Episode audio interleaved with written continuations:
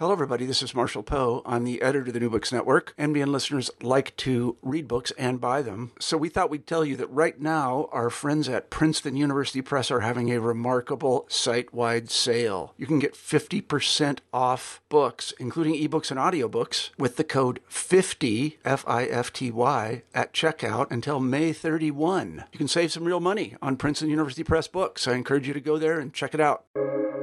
Welcome to the New Books Network. Hello, everyone, and welcome back to New Books in History, a podcast on the New Books Network. I'm Jana Byars, your host, and I'm here with Kathy Stuart, Associate Professor of History at the University of California, Davis, to talk about her new book, Suicide by Proxy in Early Modern Germany Crime, Sin, and Salvation. Out this year, that's 2023, with the Palgrave Press. Hello, Kathy, welcome to the program. Hi, I'm delighted to be here. Yeah, I'm so glad you've joined me. Hey, how are you? How's California? Rainy, delightedly. Unexpectedly. Yeah, that it doesn't happen enough. You're closing in on the end of your semester ish. Yes. Three more weeks. Oh, brilliant. You know, it's always so exciting when they start and so exciting when they end. Yes, definitely. Uh, okay. So um, you're in the Department of History, but you also are in the Department of German or have some connections to German studies? I'm an affiliate uh, with it, you know, because I do German history. So, but I'm not in their department. I'm in the Department of History. It's good to be around other historians. Yeah. Oh, yeah. So, um, let's just start like very basically how did you come to write this book? How did you move from um, i mean executioners we talk about executioners in your first book but how did you come to write this one? Well in that first book um, there's that chapter about executioner medical practice and i was trying in that book i was trying to resolve the paradox of how is it possible that to have a drink with the executioner will completely destroy your honor and result in your social death. But it's not a problem for you to go to the executioner's house and receive medical care uh, and be touched by him in that context. So I was trying to resolve, you know, why ritual pollution applied in this one context but not in the other.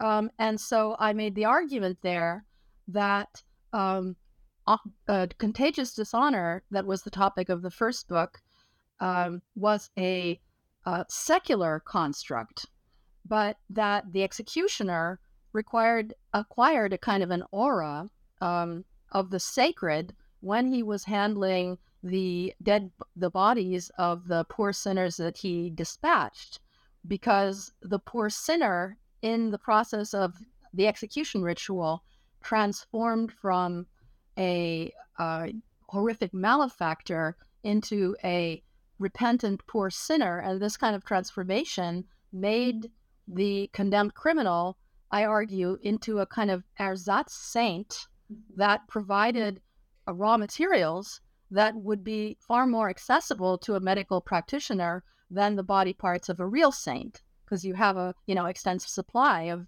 dead bodies of executed criminals and so the, uh, the so i made the argument that we have a touch of the sacred here uh, that the body of the executed criminal becomes sacred, and by extension, the executioner also, uh, and that in this religious context, the ritual pollution that I wrote about in the secular context did not apply. And so, to explain this transformation, how does the executed criminal transform from this horrific, you know, monstrous figure to the, uh, you know, this lamb, the sacrificial lamb on the scaffold? Um, I embedded that in the theology surrounding executions. And that's when I first came across these cases.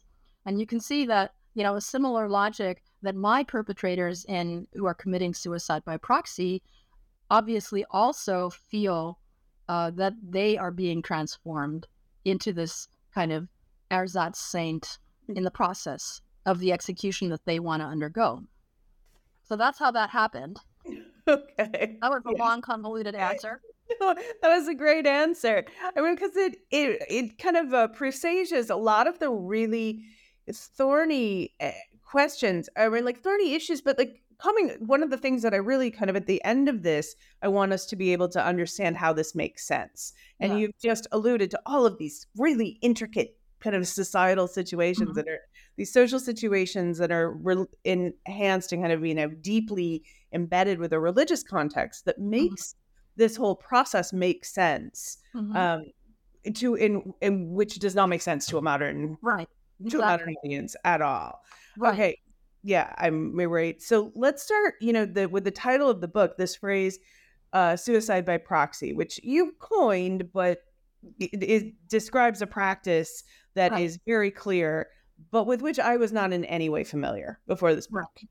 Right. So tell us what is that? What's suicide by proxy? Okay.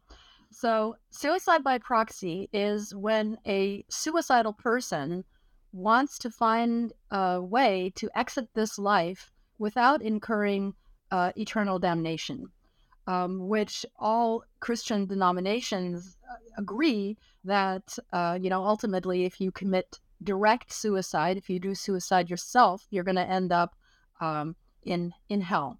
And here were these people in desperate straits, uh, you know, desiring uh, death, and they had no out. So the solution that they found was to tap into the religious potential of public execution. So they would commit a capital felony and then immediately run to the authorities and say, voila, I, I just did this. Um, and then the authorities would be compelled to prosecute them, even though the authorities quickly became aware that they were being manipulated, that these people had committed a capital felony for no other purpose than to coerce their own execution. But the authorities were compelled to execute because they were acting under the, the constraints of divine law that made it obligatory to uh, execute offenders for certain crimes, most notably for murder, blood for blood, right? Um, but also for uh, blasphemy, um, also for best bestiality. So there are certain crimes where execution is necessary and the authorities can't get out of it, even though they know they're being manipulated until uh, they finally, in the 1760s, there are attempts made, uh, enough political will and enough secularization within criminal justice has happened by the 1760s that the authorities try to extricate themselves out of that box they're in. Oh, and then I should say that the choice of crime, Mm. not just any crime that they commit, uh, but most visibly, they commit child murder because the uh, logic there is that if you murder a child uh, before it reaches the age of reason, so after baptism, before the age of reason, the child is in a state of innocence, and therefore you're actually doing the child a favor if you murder it. And uh, there's actually the argument oh, if it had lived, it might have sinned at a later age and gone to and been damned, but you killed it in time. So, uh, you know, you are actually dispatching the child to heaven. And then you, um, you, you undergo the process of repentance, and then you will rejoin that child in heaven later. Um, so, so that is the most visible form, but there were also other forms of suicide by proxy, notably, uh, and this is very much understudied, in my opinion, self accusations of witchcraft. Um, self accusations of, of, witchcraft are undoubtedly a form of suicide by proxy, mm-hmm. as were self accusations of bestiality by men. Um, and um, that worked for a while, but at a certain point, uh, judicial skepticism begins to set in, and authorities become less persuaded by the logic of the crimen exceptum. Mm-hmm. And so, higher standards of proof and the necessity of actually material evidence means that these earlier forms of suicide by proxy through witchcraft self accusations or bestiality self accusations no longer work. So now you have to present the authorities with evidence and they do so in the form of the dead body of the child they murdered, or alternatively, uh, in the Viennese context, by desecrating a host or demolishing a crucifix. Right. Wow. Okay. Yeah. Um. So interesting. So, oh, yeah. I mean, reminded that like there is sometimes when we're talking about the early modern period, it, I I see such a connection, right? And it, it, it there are so many close uh, ties with our modern world, and then sometimes I feel like I'm studying. I could be on Mars, and this Right. is a So little bit. actually, I talk about Robert Darnton and the Great Cat Massacre in there when he says that when we're trying to understand something uh, that's really, really alien about another culture, we should dig in on specifically that point, um, which is what I try to do. What is it that like? Yeah, we've got something now. We can really get at this. Yeah. Um, so just I think it's probably helpful to be really clear on what on the doctrinal position on suicide. Um, right? Okay. Why this is so serious. Right. So um, it was actually Saint Augustine that argued that um, that uh, um, suicide is akin to murder, that that it is self murder, uh, and it became a doctrine actually that suicide is worse than murder because if you murder someone else, you are only killing their body, but if you commit suicide, you are killing your body and uh, destroying your soul. So, in that sense, suicide is a more heinous crime uh, than murder. Um, so that and that uh, was maintained through all of the confessions, with a little bit of nuance um, on the part of Martin Luther. So, uh, it, your audience probably knows that there were rituals of desecration widely practiced in early modern Europe regarding the disposal of the uh, bodies of suicides, and uh, such as you know uh, digging under the threshold of a house and and dragging the body out through the threshold, or lowering the body out of a window of a house, or um, you know burying it at a crossroads, all so that the the soul of the suicide could not return as a malicious revenant. So there are all, all these apotropaic measures, which are practiced really throughout Europe and are practiced regardless of confession. Mm. Um, and so Martin Luther, um, as part of the uh, Protestant, the Lutheran salvation process, believed that um, people had to un- had to go through this kind of salutary sorrow and and and really almost despair in the process of their receiving grace because they have to realize that, that they themselves are not contributing at all uh, to their salvation um, and so th- there is a higher tolerance for this type of melancholy state uh, among Protestants than there is among Catholics. And so Martin Luther uh, recognized that there's actually a, a moment of danger in at this moment in in the re- reception of grace where the person could actually fall into despair. And this vulnerability uh, makes Martin Luther actually have some level of sympathy towards people who commit suicide. And he makes this remarkable analogy that um, describes them as someone who was killed in the woods by a highwayman, uh, and the highwayman being Satan because they're not entirely willing in that. So he doesn't make an absolute statement that um, suicides are damned. But at the same time, he says, I want to maintain all of these rites of desecration because they have a deterrent effect. So the public should not be told that suicides don't necessarily go um, go to hell. So, yeah. Mhm. So Um, yeah. Yeah, there's a general consensus then on the popular level, and even, you know, there, I would say, despite this kind of nuance, there there is a consensus um, that uh, suicides go to hell.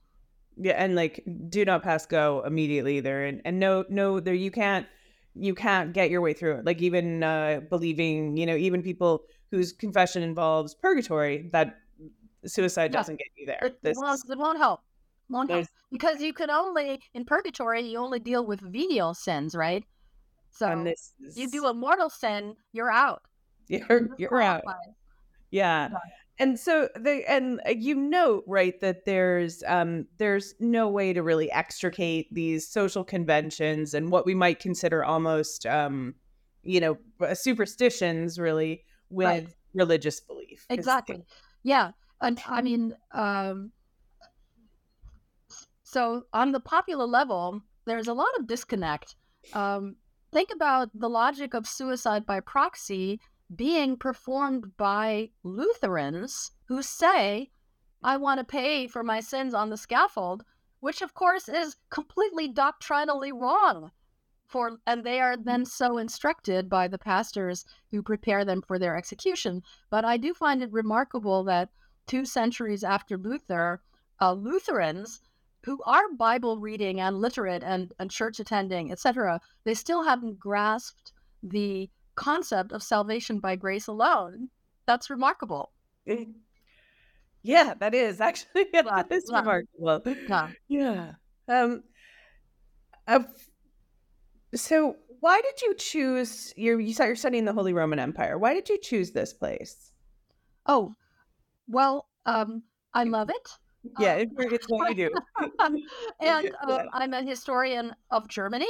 Mhm. And now I don't know if historians of France or England um, or Italy will necessarily agree with me, but um, in, I find that working in German archives on criminal justice history is particularly fruitful because, unlike, let's say, France, which has is much more centralized, um, a lot more uh, uh, amazing uh, primary sources have been preserved in a lot of these backwater archives.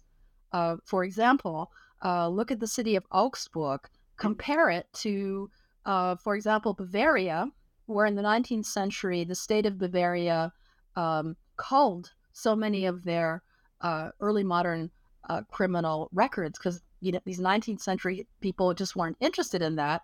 Uh, but good for me that um, Augsburg, the archive was so disorganized, even though it already had been incorporated into the state of Bavaria, that they couldn't call because they couldn't find it. Um, which means that the um, archive in Augsburg is one of the richest criminal archives in Germany, if not in Europe. Um, so that was fantastic. And then if you go to, you know, out of the way places like private um, Mm. noble archives.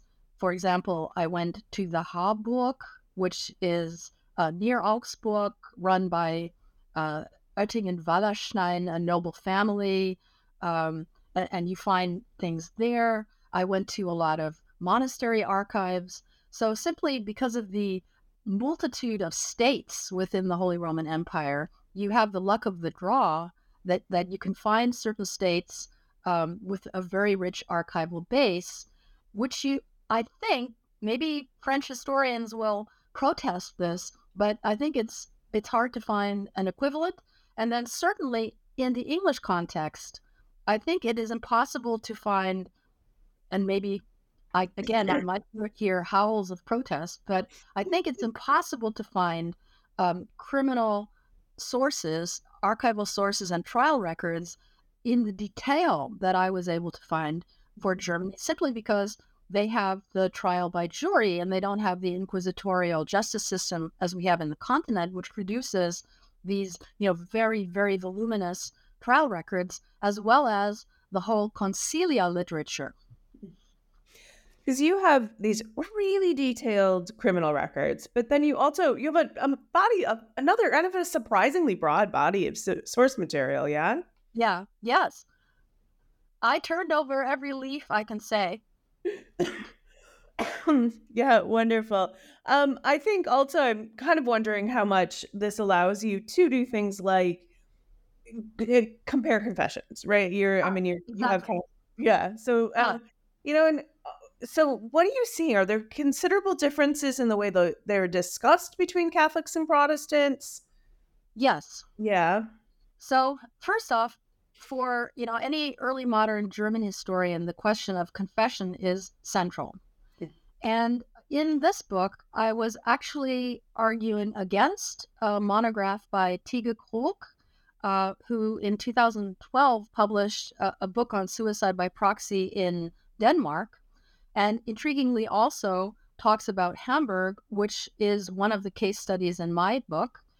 And uh, Tyge Krogh argues, as his title implies, a Lutheran plague, um, murdering to die in the 18th century. Mm-hmm. And this um, is a result specifically of elements of uh, the Lutheran of Lutheran doctrine, and he argues that the soteriology of um, of, of Catholicism and Calvinism would not be hospitable to um, to the practice of suicide by proxy.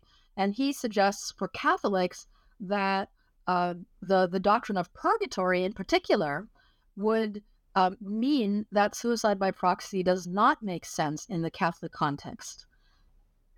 I argue completely the opposite, namely that the doctrine of purgatory actually offers uh, an incredibly optimistic uh, assessment to uh, people who commit suicide by proxy if they do it right.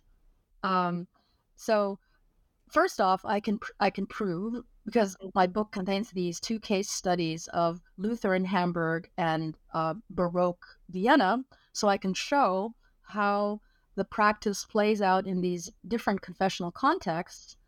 And I argue that um, suicide by proxy is most definitely not the outgrowth of the teaching of any specific confession, but rather the kind of fateful interlocking of governmental practices by confessional states with the state church, the particular state church that they have, happen to have. So Catholic in the case in the case of Austria or Lutheran in, in the case of Hamburg, but that this dynamic interlocking of uh, uh, the way confessional states, the ideology of governance, and the way they exercise power produces the practice of suicide by proxy in both contexts. Uh, so, in that sense, I argue that suicide by proxy is a very malleable practice and that the perpetrators adapt to different circumstances, which we can maybe talk about how in Vienna they changed their tactics over time to to to uh, respond to changing legal landscapes. So I thought the adaptation of perpetrators to changing governmental policy is quite remarkable. So, but to stay on the point of confession, um, so yes, they speak very differently about it, and Notably, T- Tyge Krogh points out correctly that uh, there are not that many, there are very few execution sermons by Catholics that deal with the problematic of the crime. So they keep it zipped, they keep it on the down low, they just don't talk about that. And from that, Tyge Krogh deduces that Catholics were not interested and that um, that that uh, the Catholic clergy was not particularly invested in the salvation of condemned criminals. I argue that nothing could be further from the truth, and that actually what explains the paucity of these type of sermons by Catholics uh, is first Catholics have to operate underneath the seal of confession so they can't spill the beans in mm-hmm. a similar way as Lutheran authors do. And then, secondly, they have to be very, very careful to not incur, incur the problem of irregularity, uh, the canon law impediment of irregularity, which holds that anyone even peripherally involved in um, in in in a legal process that produces a punishment of execution or bloody punishment to the body, such as amputation, that they become irregular and thus ineligible for holy orders, or if they already are clergy, then they lose their ability, they become irregular and lose their ability to perform the sacraments. So the Catholic clergy is really very, very, very careful to insulate themselves uh, from this type uh, of contagion, really, um, to the point that they not only keep their hands clean, but actually obstruct justice, uh, as I describe. Um, I think it's in chapter I forgot the, the the last chapter before the conclusion. Uh, no, actually, I forget it. I, I I discuss it in chapter two. okay. um, so, um, but I think that that is a pretty unknown aspect in criminal justice history, which uh, there should be a book on irregularity alone in mm-hmm. the context of um, criminal justice for Catholics. Um, but then there's another problem. So the Lutherans, they when they give an execution sermon, they can this gives the uh, pastors the chance to expound upon and instruct their parishioners on the doctrine of salvation by grace alone. So they can point out the error, the doctrinal error that's being committed by people who are doing suicide by proxy. But the Catholics can actually not point out an error because the fundamental idea that Catholic perpetrators want to uh, realize is that they would um, they would uh, ex- they, they would expiate their sins on the scaffold and have a kind of a purgatory here. So ultimately, suicide by proxy offers the possibility to uh, very much shorten your time in purgatory. Or if you do it right, I mean, if you are virtuoso in your repentance and you suffer pain and you embrace your pain, you have the possibility to skip purgatory altogether, which is, you know, a very rare possibility for Catholics, mm-hmm. right?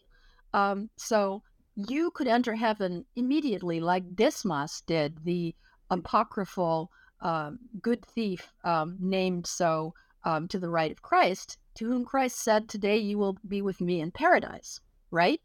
So that's quite remarkable. Mm-hmm. Um, and, and so, in that sense, suicide by proxy completely works for Catholics, but um, you don't have these very overt uh, funeral sermons as you have in the Protestant context. What you then have to do is go dig around in the archival sources. And furthermore, I think that there is a greater reticence also in other bodies of source materials uh, to talk about both uh, about suicide, suicidal ideation, and melancholy and de- depression. They keep this on the down low much more than uh, Protestant writers do. And here, um, you you probably know Lyndall Roper's book Witch Craze. Mm-hmm. So she talks about uh, deep hostility um, in early modern culture to feelings of of depression. Uh, that this is highly stigmatized. This is something that you, you know uh, hates you because of its proximity to to Satan. I think that the hostility and discomfort with talking about feelings of depression and melancholy is more profound among Catholics, common people, and, uh, and among common people. I have that example. I don't know if you saw that about this uh, one woman, Eva Litzelfelderin. Uh, mm-hmm. she's the woman who, um, uh, you know, before she throws a child over a cliff into a raging river, for months and months and months, she had been running around to her husband and saying that she wanted to be out of this world. She was no use to anyone in this world. She she just couldn't make sense of her new life. She was a newlywed. Uh, she couldn't adapt to her no, new role. She spoke to her mother, her mother-in-law, her brother, her brother-in-law. She's telling everybody for months about her state of despair. And then once she commits the murder, and everybody around her is interrogated, uh, she, uh, she uh, the, the witnesses say, "Oh, we never saw any sign of melancholy in her." Right. So that's a deliberate sweeping under the rug. Um, and there are other cases where someone is obviously committing suicide by proxy, mm-hmm. but the interrogator even hesitates to press the perpetrator to the point that you really get to the motive. I have that one remarkable case of this peasant who, um, in in uh, Austria, in Upper Austria, he's a subject of the Benedictine monastery of Kremsmünster, and uh, he has this little nine-year-old boy whom he grooms for sacrifice by taking him on a private procession, having the boy carry a crucifix while they walk to church and then uh, give confession and, and, and, and receive the Eucharist. And then the next day he drowns that boy. Um, and then when interrogated about the motive, he only says, Well, it came to me, I had to do it. I was compelled to do it. And the interrogator doesn't press him to get to the ultimate suicidal motive. And I see I see that as mm-hmm. a kind of a reticence um, on among Catholics to speak about this topic. So that accounts that was a long answer to your question of mm-hmm. how Lutherans and Catholics speak about this differently. Um, so then if we if it's not an issue of protestantism and catholicism that's not because this is um where does it come from because right this is something well actually this maybe is my question is this something that's present through the medieval period and the late no. antique period right no, this not. is not this is not an archival uh, mystery like missing this does not exist and then there this comes it's to the fore thing. it's a it's novel a, crime okay um, so yeah. why why are Why? we getting this? Yeah. Okay. So, um, the earliest case that I found uh, was a case from 1580 in Nuremberg. And I want to give a shout out to Joel Harrington, who provided me with a types with a, a transcript of that particular that and one other Nuremberg case. So um, the earliest 1580, and I make the argument that you need certain preconditions need to be met before uh, suicide by proxy even makes sense. And the most crucial of these is uh, the sacralization of public execution, which is a early modern phenomenon. Uh, in the Middle Ages, condemned criminals were even often de- denied the sacrament. So this entire uh, ritualization and framing of executions uh, with with this massive, extravagant religious ritual that you get in the early modern period did not exist in uh, the Middle Ages. And then towards in in the very late Middle Ages, so in the in the 15th century, um, uh, we see some beginnings where certain states uh, begin at the prodding of, of the church um, begin to offer the Eucharist and, and some pastoral care to condemned criminals. And that's kind of the beginning.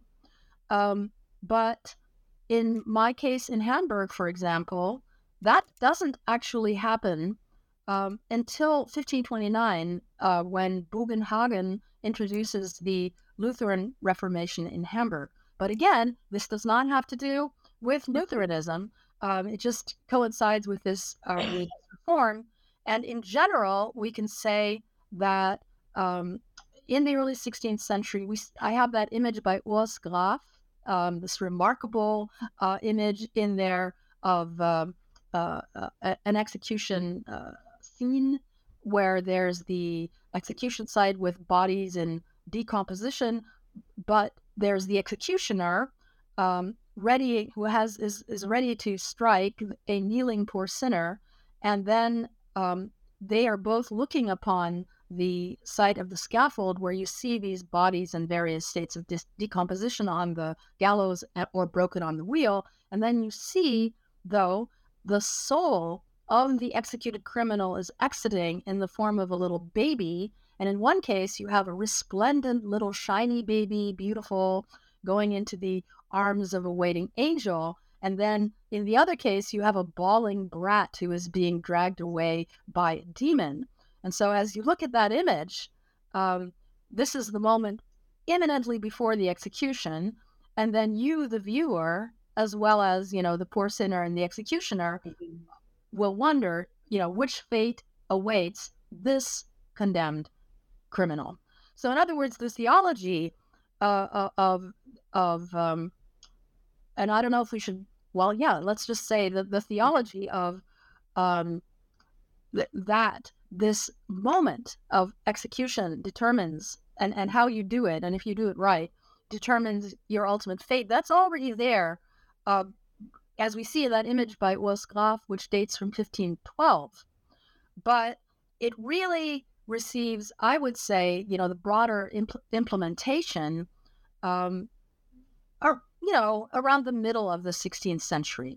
And that makes sense because um, around the middle of the 16th century is when we kind of date the processes of confessionalization and social disciplining really taking off in the moral competition between um, states opposing confession and this drive towards moral purity within confessional states. That's when this really takes off.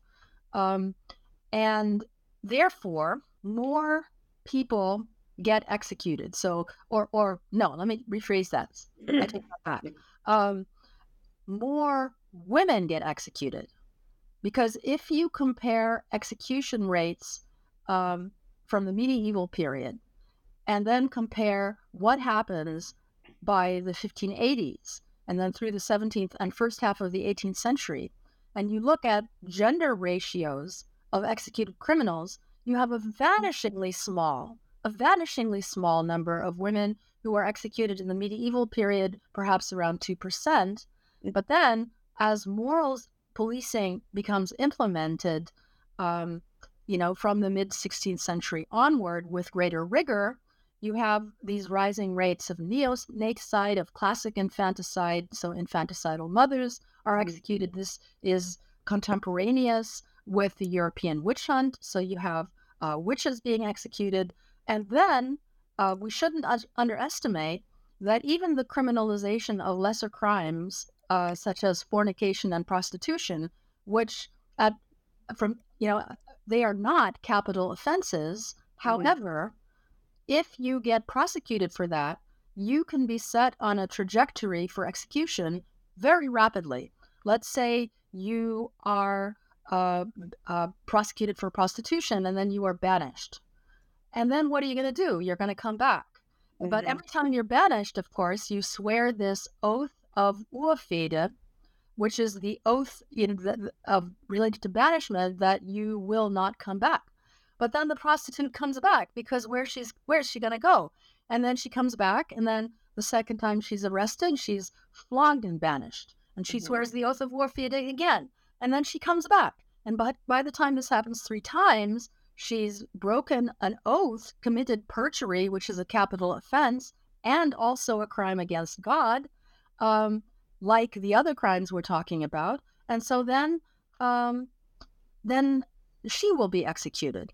Uh, so we see a, an enormous increase in women on the scaffold, but then we shouldn't forget that we're also seeing an enormous in- increase in the number of women uh, subjected to public punishments to the body, notably uh, these prostitutes who are regularly being flogged and escorted by the executioner to the border of the territory.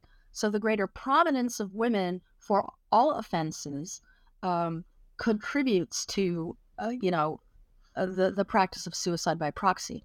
Mm-hmm. So we get this position where it becomes it's clear now that execution can get you to heaven, or at least absolutely. Purgatory. It's the express elevator. The express elevator. We've got women who are being subject to ever stricter control, like and you know, kind of like morally, and this this very strict and and effective moral policing. Yes and um, and then um, social stigma around melancholy. So so then the idea of you know end, ending your time here on earth in a way that can make sure you get to the good to the good place. Uh-huh. All right, this makes some this makes some sense. Right. All right. Um, the other like one last thing is what's the relationship between suicide by proxy and witchcraft? Ah, um, okay. So, um, in my view, self many self accusations of witchcraft mm-hmm. are probably, or, or uh, you know, I haven't looked. At, I have a number of cases that I discuss in the book uh, where I have these women uh, confusing the, uh, accusing themselves of witchcraft, which are clearly um, suicide by proxy cases. I think um, if a research on the witch hunt were to focus in a concentrated manner on the issue of self accusations, we would find a whole lot more cases of suicide by proxy. So, in that sense, it has something to do with witchcraft.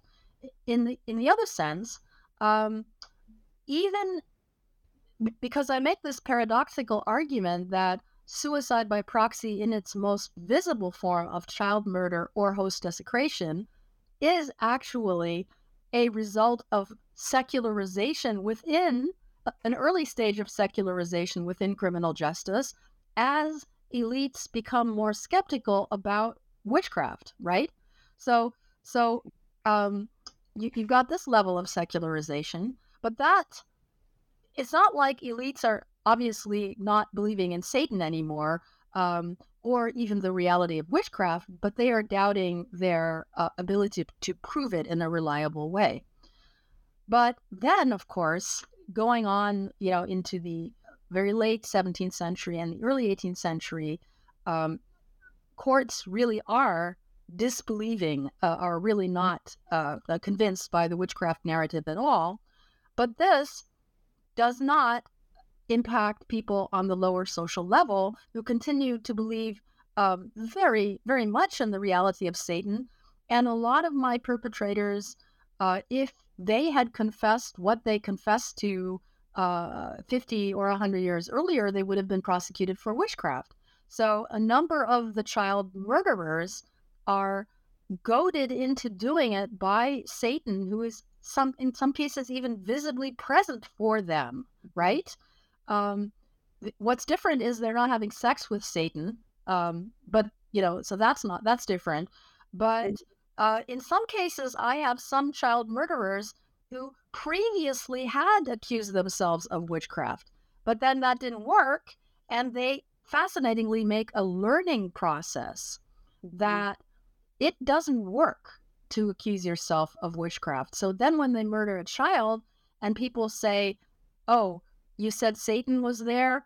Uh, aren't you a witch? Then they deny it, even the, though the same person had previously accused herself of witchcraft, because they are aware that accusing themselves of witchcraft makes the success of, of their suicide by proxy less likely. They are more likely to receive an insanity defense against their will in these later cases if they throw witchcraft into the mix. Um, so yeah. So, and when you mentioned earlier, um, there are these adaptation tactics. Is this yeah. what you're talking about? That's yeah. what I'm talking about. Uh, my an amazing adaptation. Uh, so, um, should I talk about the whole host desecration thing? In, in yeah, let's let's absolutely. Why not? Okay. yeah. So, so that's remarkable. So, um, in Vienna, in the late 17th and first three decades of the 18th century, the most common form of suicide by proxy was not child murder, but rather it was uh, demolishing a crucifix or it was desecrating the host. And that's pretty amazing when you consider the religious context of the Pietas Austriaca uh, at, at this time the, the, the famed piety of the House of Austria, which is, you know, totally over the top mm-hmm. um, with these, you know, extraordinary extraordinary manifestations and performances of piety by the Habsburgs. And most notable for their dynasty is their adoration of the Eucharist, which is at the center of, of all of their, you know, Baroque panegyrics that, that describe the Habsburgs. And so um, of course, as the Eucharist becomes so central to, um, of course, all of Counter Reformation Catholic piety, but to the Habsburgs and, and in the Viennese context in particular, there are all of these narratives floating around about classic host desecrators, which would be uh, Jews, host desecration uh, uh, legends associated with Jews and witches and the Jewish host desecration shrines are kind of all around there, right? Pretty nearby of Vienna. And there are these holy blood shrines and so forth. And hundreds of thousands of people go to holy blood shrines where they learn the story of, of uh, Jewish host desecration. And then they come home with little, little, um, little teeny little engravings showing the desecrated host and, and the process of the desecration by the Jews. So the lore of Jewish host desecration, even as these cases happened in the 1300s, um, are absolutely current in the 18th century. And so I argue that this is true um, for host desecration cases as it is for child murder, that uh, blood libel legends, as well as Jewish host desecration legends, feed into the cultural stew that um, provide a kind of a template and a model for Christian perpetrators. Mm-hmm. So, um, what you then have happening in um, in Vienna, and uh, is that y- you have people busting up crucifixes in the most extraordinary manner, uh, even biting the crucifix or even biting through the crucifix and then throwing it to the ground and jumping it, jumping on it, kicking it, even demolishing it with a hatchet. Um, and so all of this is happening, and you're having people tear up the host. You're having classically people pierce the host with needles, which is directly out of Jewish host desecration legends, right? But all of these are Catholics, right? Mm-hmm. Um, and um, so you have the people doing all of this, and this is happening in in the city at large, but it's also happening. There's a particular outbreak in the Viennese House of Correction, um, and I find it an unbelievable, strange uh, uh, historical coincidence or, or bizarre, ironic twist that these many host desecrations and crucifix demolitions happen in buildings that were vacated by Jews in 1670 with the expulsion of Jews uh, by the Habsburgs. And then that former Jewish quarter is renamed Leopoldstadt after Emperor Leopold. And then the House of Correction is built there. And then you have all these Catholic perpetrators stashed in these houses previously owned by Jews. And of course, the narrative about the Jewish expulsion was that they had done all sorts of blasphemies. So we have these made up blasphemies pre 1670. And then we have in the same location, in buildings occupied by Jews, Christians performing real real blasphemies and real host desecrations. To me, that's an absolutely amazing historical irony. Um, but I should also mention, again, to the point of uh, confessional issues, that just as this amazing outbreak is happening in the Viennese House of Corrections, contemporaneously, there is an outbreak happening in the Hamburg House of Correction. So the institutional setting of House of Correction are incubators of suicide by proxy, which I think uh, supports my argument that it's not about confession, but rather about disciplinary techniques, which are very similar in the Lutheran and the Catholic institution that produces this thing. And so you've got these people doing this, uh, and then you have them doing it in the House of Correction. Then they have extraordinary public, extravagant executions. You have the publication of this to the broader Catholic audience within the city. We actually, there's no way to know where the practice originated. Did it originate in the city at large or in the House of Correction? But it is very clear that these cases seed one another and that you have that imitation cases. And then the authorities react like they always react, which is to uh, impose ever more extraordinary, extravagant uh, rituals of ret- retribution. So simple, you know, beheading isn't enough. So now you have to because all of these cases, I use the word blasphemy, but all of these cases are um, physical blasphemy, uh, blasphemia realis. So then, as executions become exacerbated to increase deterrence, uh, what they do is they amputate the offending member, which means if it had been verbal blasphemy, they would have amputated the tongue. But verbal blasphemy is a more Protestant thing, right?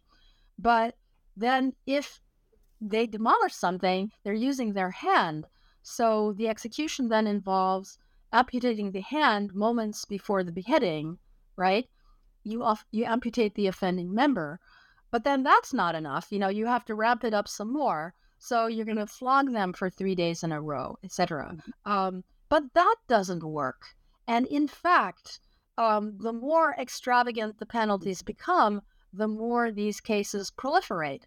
And so, and we find the same phenomenon, by the way, with the child murders, because that's what early modern authorities do. They have only one, they're one note band, in, they amplify the penalties uh, as deterrents. And it doesn't work because these perpetrators desire and long for not only their death, but their bodily annihilation. Mm-hmm. You know, one of my perpetrators, a child murderess, when she turns herself in, she said that she desired to be ripped apart by claws or boiled in hot oil. Um, so, in other words, they really want their bodily annihilation, right? Right. So, so then the, the authorities actually make an extraordinary learning. There's a learning curve on by the authorities, which I find remarkable, because after this has been going on for, for like from the late from the 1690s through about 1715, and all of these exacerbated penalties are really not doing the trick. Then the the um, government consults with the uh, judicial faculty of the University of Vienna and the theological faculty, and they come up with for them now a loophole, a theological judicial loophole that allows them to escape the divine command to execute blasphemers. Because they then make the argument that people who are demolishing the crucifix simply in order to be executed, that their intent was not to commit blasphemy. Mm. Remember, the criminal intent is the crucial element of the corpus delicti. So the blasphemy, the blasphemy was then merely incidental to their true intent, which was to commit suicide by proxy. And this allows the authorities then to deviate uh, from the traditional practice of executing these people. And then they impose uh, instead uh, life imprisonment with public floggings every six months for these perpetrators. That takes about 10 years for the public to learn this, right? Mm-hmm. There's a learning curve now on the part of the public that suicidal iconoclasm no longer works. And then the public perpetrators adapt their tactics. And now they switch. And this is when you have a rise of suicidal child murder after about 1730. So I find that adaptation first by the authorities and then by the public uh, remarkable. And in general, I find that the knowledge and familiarity of common people with judicial practices and law to be truly remarkable. So some of my um, self-accusers of witchcraft, they say, according to imperial law, you must do mm-hmm. this, mm-hmm. and you must exercise the duty of your office, which is a legal argument. So my suicidal perpetrators are using legalese, which is quite interesting. Yeah, that's that is quite wow. All right. Um as we we're like taking up a ton of your time already. We gotta gotta wrap this up. And it is so fascinating. I want to keep talking about it, but I've got we gotta wrap this up. So I basically have like my penultimate question. Mm-hmm. Um that comes, you know, the, with a question you bring up in your conclusion, mm-hmm. or you, comes from your conclusion, which is the discussion of the very few cases of the early 19th century when suicide by proxy ends. Right. I mean, what happens there? Okay. So I find, you know, the, the, the last part of the mm-hmm. second chapter on Hamburg, you have some of these perpetrators who are now committing suicide by proxy almost as default, where around 1700 the perpetrators explain that you know they they were thinking about killing themselves and they even tried and they went to the river and they were going to jump in and all but then they're like wait wait a minute we're just wait a minute because i'm putting my soul at risk and, and so they explicitly say that they fear damnation and therefore uh, commit suicide by proxy. By the late uh, 18th century and the early years of the 19th century, the uh, religious justification kind of falls away, and the perpetrators themselves no longer speak of that, but rather uh, suicide by proxy seems to just have become a script. It has become a cultural convention. So, should I commit suicide or should I murder a child? You know, these two are then equivalent. And the, the lack of explicitly religious language um, on the part of the perpetrators, we also see that that disappears from the the language of prosecutors who now justify um, the punishments that they impose by faithfulness to the law. So the the law, the rule of law, becomes uh, their motivating factor rather than their obligation to um, follow divine law. So that's quite remarkable. Um, and and we see finally, uh, you know, by uh, the very late 18th century and early 19th century, that that even common people begin to uh, lose supernatural horror vis-a-vis suicide because I have several people who committed suicide by proxy and then were imprisoned who um, um, then actually commit suicide in prison. So it becomes kind of compatible. It's either, you know, six of this and a half a dozen of the other. Um, and then it ultimately stops because as it, we get into the 19th century, uh, execution rates in general decline dramatically. Um, and we do have an increasing uh, use. I think we have quite a deliberate obfuscation on the part of authorities, even as cases continue to happen, that the authorities sweep the motives under the rug.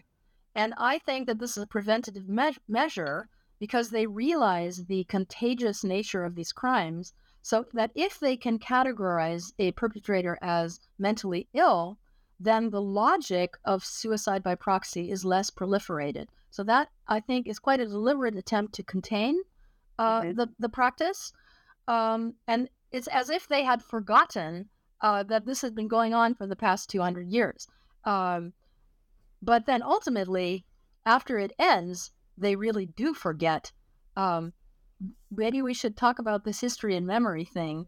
Yeah, this is one of the things that, as an historian, I find even like also just incredibly interesting, which is why did I, I didn't know about this, right? right. This is this is huge, like this really fascinating, relatively common, big deal. And his and I am yeah. this is when I learned about it was reading your book in preparation for this interview. So, uh, yeah, why are you one of the first scholars to study it?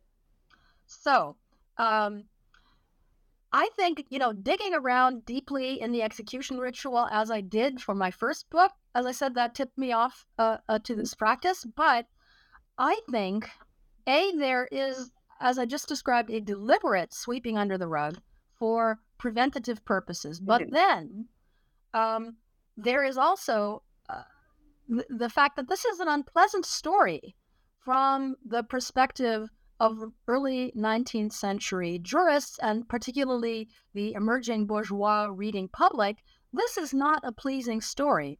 What mm. pleasing is the Gretchen story in Faust.